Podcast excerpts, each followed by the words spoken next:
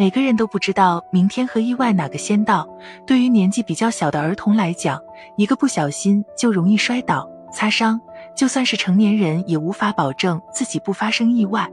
在我们的印象中，一旦不小心擦伤之后，可以先用冷水冲洗伤口，这样可以将脏东西冲掉，然后再使用药物进行处理，严重的擦伤还要去医院治疗。可这样的做法真的是正确的吗？今天就来告诉大家，擦伤之后应该如何正确处理。1. 应急处置，降低伤害。无论成年人还是儿童，一旦皮肤被擦伤之后，就应该马上进行应急处理，尤其是擦伤面积比较大的时候，更应该马上用清水反复冲洗伤口，这样可以将伤口上的灰尘、细菌冲掉。如果伤口流血比较多，还应该先用纱布止血。伤口经过应急处理之后，不仅可以降低感染的几率，而且痊愈之后留下疤痕的几率也比较小。如果擦伤的患处面积不大，一般经过处理之后，可以先用碘伏涂抹在患处，这样不仅可以起到杀菌消炎的作用，而且还具有止血、止疼的效果。 2. 及时就医，马上治疗。如果擦伤的位置比较危险，或者是擦伤面积特别大，经过应急处理之后依然流血不止，这个时候千万不能拖延最佳的治疗时机，一定要及时将伤者送往医院进行紧急治疗，以防因为失血过多导致伤者昏厥或出现其他不适症状。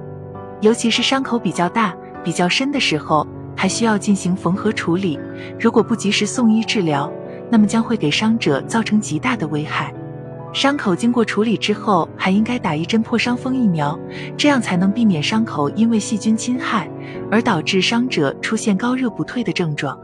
尤其是对于比较小的儿童来说，擦伤之后如果处理不及时，不仅会给儿童的身体造成巨大伤痛，而且伤口愈合之后还会留下难看的疤痕，这对他们日后的生活、学习、工作都有不利影响。所以大家一定要意识到擦伤对身体的危害。 3. 口服药物，消炎消肿。擦伤情况比较严重并经过缝合处理的伤者，除了应该多注意保持患处干燥之外，平时还应该在医生建议下口服消炎药治疗，这样不仅可以避免细菌感染伤口，而且还能起到让伤口快速愈合的作用。